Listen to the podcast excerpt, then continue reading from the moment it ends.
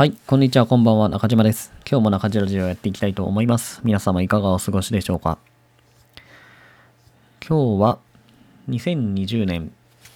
10月の24日土曜日ですね。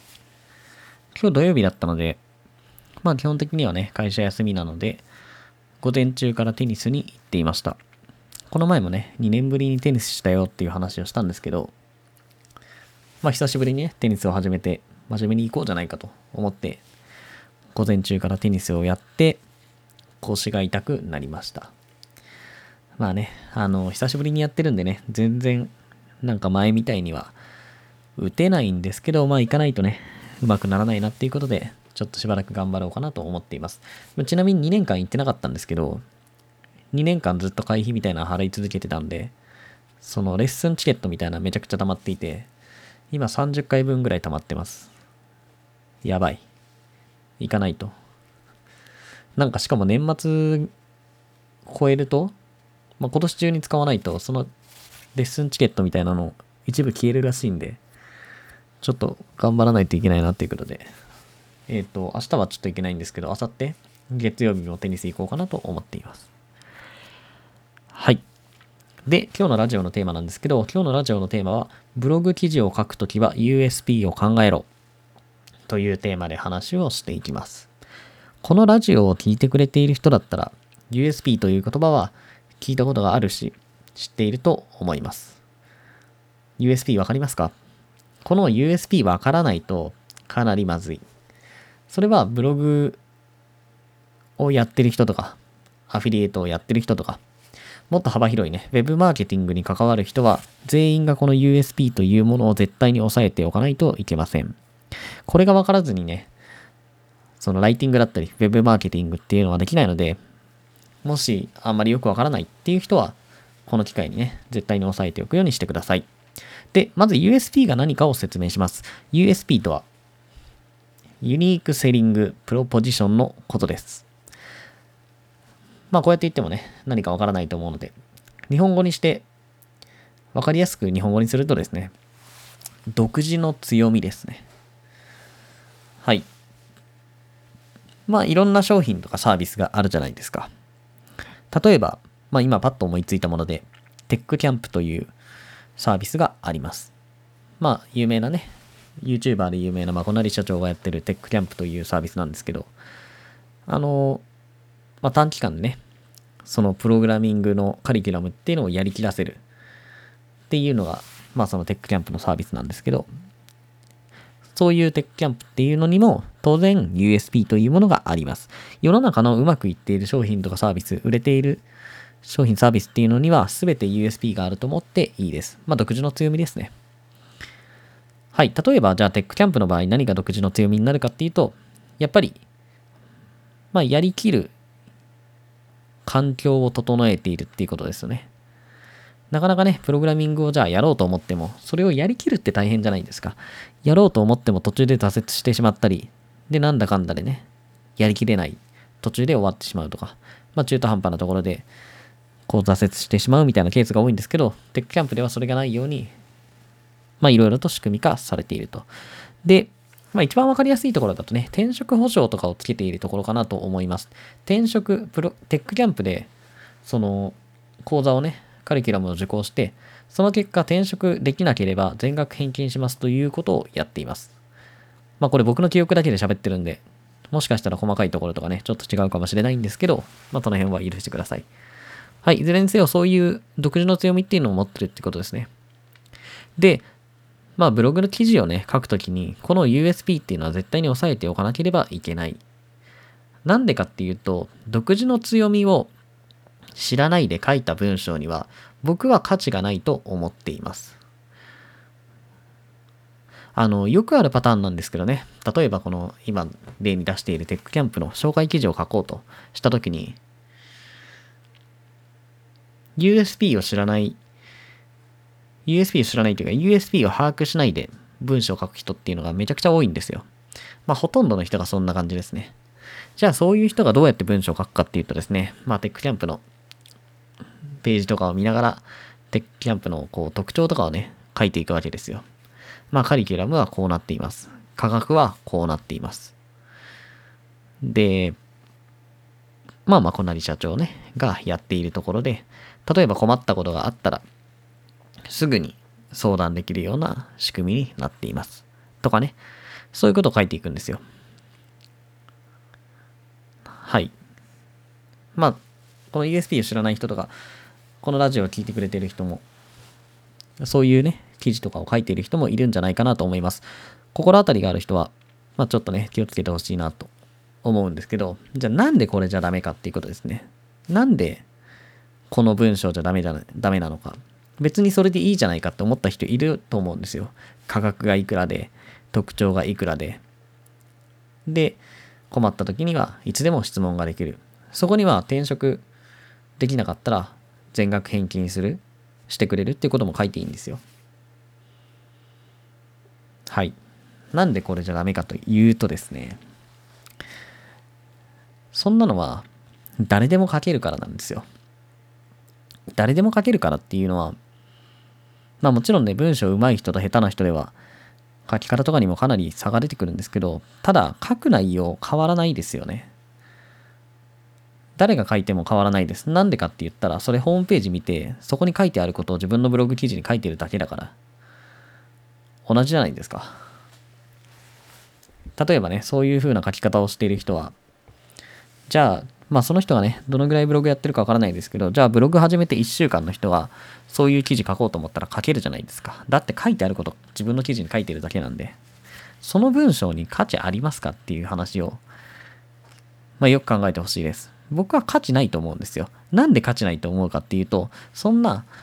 テックキャンプのね、例えば公式サイトに載ってることを書くだけだったら、テックキャンプの公式サイト見た方が、よっぽどわかりやすく書いてあると思わないですか。自分の記事をね、よく見直してみてください。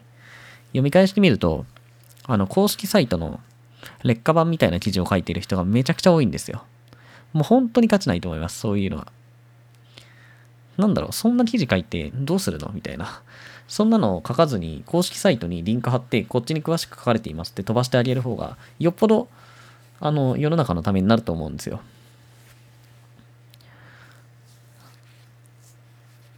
で、最新の情報とかね、正確な情報っていうのも、公式公式当然ね、公式サイトの方が、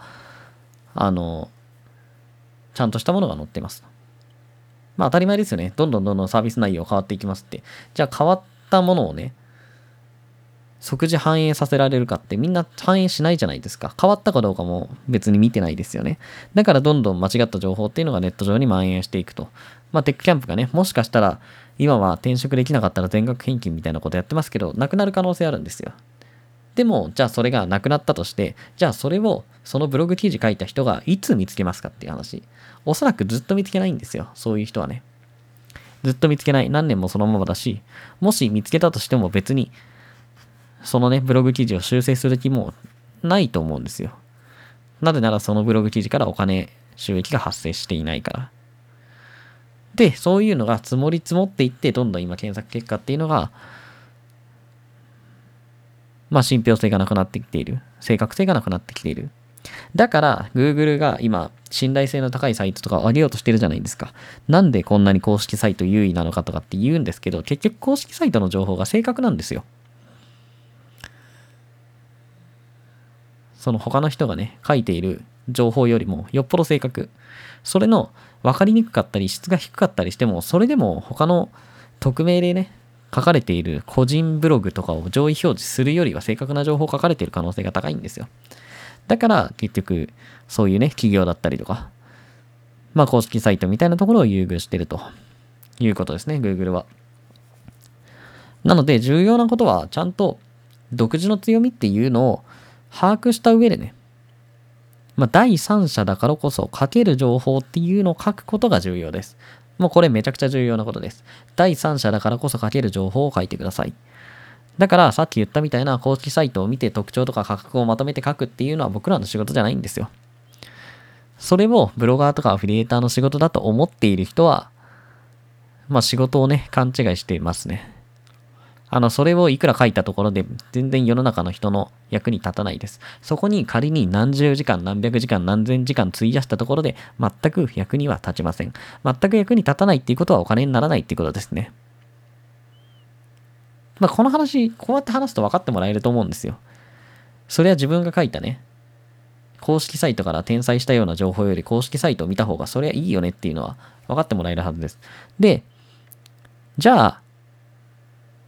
公式サイトから転載せずに、一体自分のブログには何書いたらいいんだと、ブログ、ブログ記事にはね。って思う人がいると思うので、それはちゃんと今から説明をします。まあさっきも言ったんですけど、第三者だからこそ書ける情報を書きましょうっていうことです。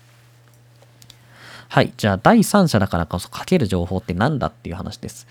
これをね、考えることが僕らの仕事なんですよ。この公式じゃない、例えばテックキャンプでは書けないことっていうのがあるわけですよ。だからそういうのを見つけて、それを代わりに書いてあげる。そうするとどうなるかっていうと、テックキャンプ自身がアプローチできないユーザーにアプローチできるっていうことです。はい。じゃあ具体的にね、じゃあ例を挙げてみるとですね、第三者だここそ書ける情報。一番わかりやすいのは比較ですね。はい。他のプログラミングスクールとの比較です。テックキャンプであれば。まあ、テックアカデミーとかね。あとは、どこあるんだろう僕あんまり詳しくないですけど、ウェブ活とか、そんなところがあるんですかね。まあちょっとせっかくなんで調べてみましょうか。プログラミングスクール。はい。えー、っと、DMM ウェブキャンプ、サムライエンジニア塾、テックキャンプ、テックアカデミー、アイデミー、コードキャンプ、みたいなものが出てきますね。まあそういうものがね、たくさんありますよと。プログラミングスクールって言ってもね、当然テックキャンプだけじゃなくていろんなものがあるので、あの、いろんなね、そういう企業がいろんなサービスやってるんですけど、そういうものの比較をしてあげるっていうことです。これ、公式サイトはできないんですよ。できない。まあもしかしたらやってるとこあるかもしれないですけど、ほとんどのところはやってない。なんでかっていうと、それはね、競合他社の商品自分の公式サイトに載せて、自分の自社のサービスのがこんだけいいですよって書いたら、それは競合サイト、あの、競合他社に怒られるからですね。まあ、営業妨害とかね、いろんなことを言われて怒られるので、やっぱりそういうことは、公式サイトはできないです。ただ、第三者だったらできるじゃないですか。別にね、僕らが、じゃあ、テックキャンプとテックアカデミーとサムライエンジニアとかね、並べて、どこのサービスが、まあ、どういう点が良くて、どういう点がいまいちなのかって比較できますよね。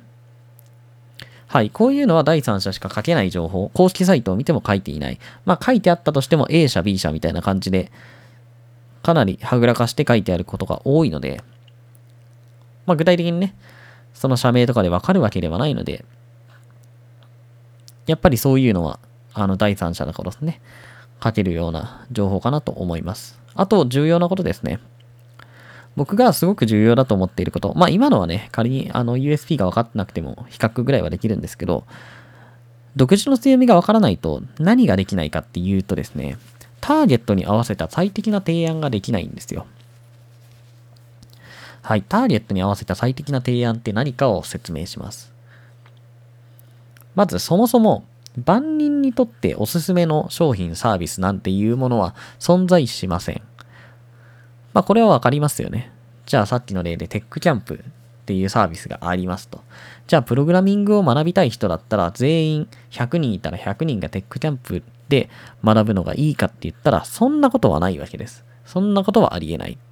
なんでかっていうと、例えばテックキャンプって、僕正確な値段わからないけど高いじゃないですか。おそらく60万とか70万ぐらいするはずです。まあそのね、テックキャンプで学べることとか、そのちゃんと最後までやり、やりきれること、転職できなかったら返金してくれるとか考えたら、その値段は安いってなるかもしれないんですけど、そもそも論としてそんなお金用意できない人も世の中にはいるわけですよ。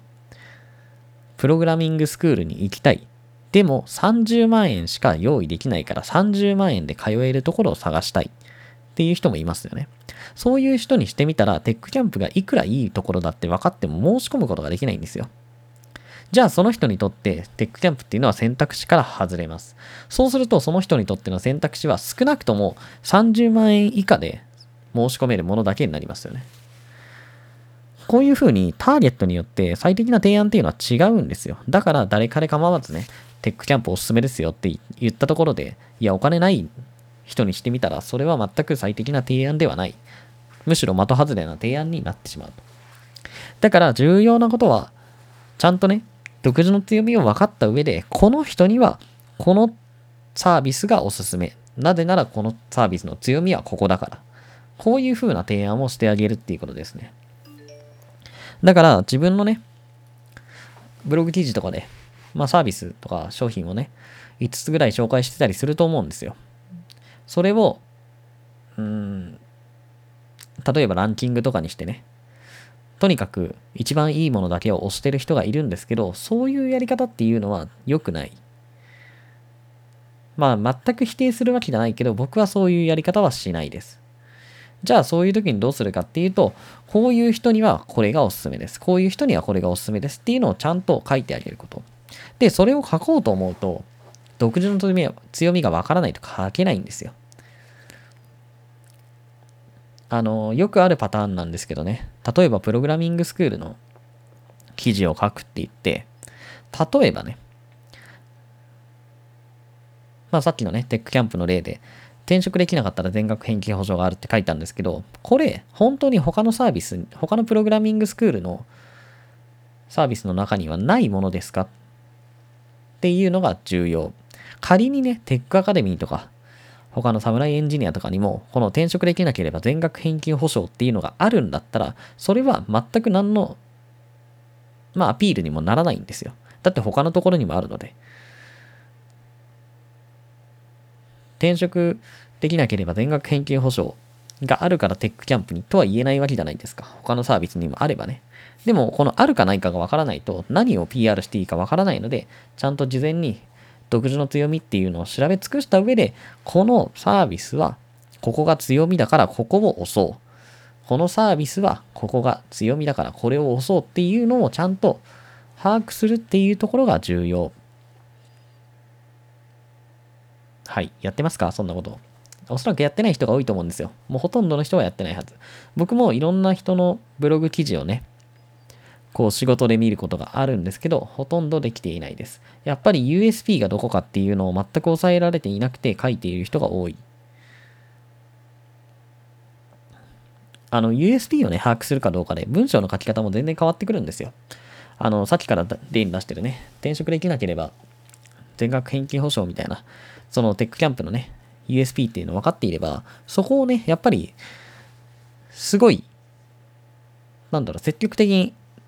アピールするんですよ。1個の記事の中で、1記事の中で何回も何回もそこをアピールします。だってそれがすごい強みなんだから。でもそこが USP かどうかわからなければそんなに押さないじゃないですか。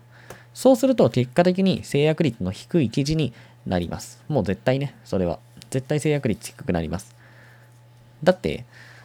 結局そのサービスの何がいいかがよくわからないので、それは読者もそうなんですけど、書いてる側もわかんないんですよ。それは独自の強みとかを、USP をね、ちゃんと見つけようとしていないから。書いてる側がわからなかったら、それは読者もわからないじゃないですか。だから、結果的にその記事からは申し込まない。まあ、そんな感じになってしまうので、そうならないためにも、文章を書くときには、絶対に USP を把握した上で文章を書いてください。で考えるべきなのは第三者だからこそ書ける情報を書くっていうことですね。はい。第三者視点って弱みのように思ってしまう人多いんですよ。第三者だとこんなことしか書けないしなとかって思う人多いんですけど、それは間違いですね。第三者っていうのは強みですよ。口コミとかもそうじゃないですか。例えば、何でもいいんですけど、まあまあさっきからね、テックキャンプの例出してるんで、テックキャンプで行くとね、テックキャンプで、当然ね、テックキャンプの中にも、口コミとかってあると思うんですよ。受講生の口コミとかで動画があったりするんですけど、それを見て、見ても、正直、そこまで、なんだろう、申し込むきっかけにはならないと僕は思ってるんですよ。なんでかっていうと、そんなの公式サイトに載ってる受講生の声なんていいものが載ってるに決まってるから。当たり前なんですけどね、公式サイトがわざわざ自分のことを批判してるようなものとか批判的に映るようなものを動画として載せないじゃないですか。じゃあみんなどうするかっていうと、やっぱりそういう公式サイトではないただの第三者の声っていうのを聞きたいんですよ。まあそれこそね、個人ブログとかでテックキャンプに行きましたみたいな。で、テックキャンプの、まあストレートなね、こう、嘘偽りない本音みたいなのが書かれてる方を読みたいじゃないですか。それは第三者だからこそできることですよね。公式サイトではできないこと。だから、まあ、さっきね、例えば比較とか、競合他社のいろんな商品との比較とか、今言った口コミとか、そういうのっていうのはやっぱり第三者しかできないので、そういうものを考えるっていうところが重要です。当然ね、今比較とか口コミ出しましたけど、まあ何がね、いいかっていうのは当然その時々によって全然違います。まあ比較とか口コミはね、割と本当によく使われるので、まあ何か自分のコンテンツを作るときは、その辺をね、盛り込むっていうのを考えるのも、まあいいんですけど、まあ重要なことはね、せっかく自分が時間を使ってね、時間と頭とお金を使ってブログ記事とかを書いているので、まあその読者にね、やっぱ喜ばれる記事を書きたいじゃないですか。だからそういうものを書けるように頑張っていきましょうという話です。はい。特にね、ブログ初心者だと、その公式サイトに載っている情報をそのまま自分のブログにね、まとめて書いてしまっている人も多いと思うんですけど、まあ最初にも言った通りね、そういう文章には僕は価値がないと思っているので、その文章をいくら書いても、やっぱりお金は稼げません。公式サイト見る方が絶対に読者にとっても価値があるからですね。だから何年経ってもそういうことをしてる人は、まあ、うまくいかないので、そういうやり方をしないように注意をしてください。ということで、今日の中地ラジオは以上になります。また明日配信予定なので、ぜひ時間があれば聞いてください。このチャンネルではブログアフィリエイト、企業副業自己啓発などをメインのテーマに扱っています。もし興味があればフォローしていただけるとありがたいです。では皆様良い一日をありがとうございました。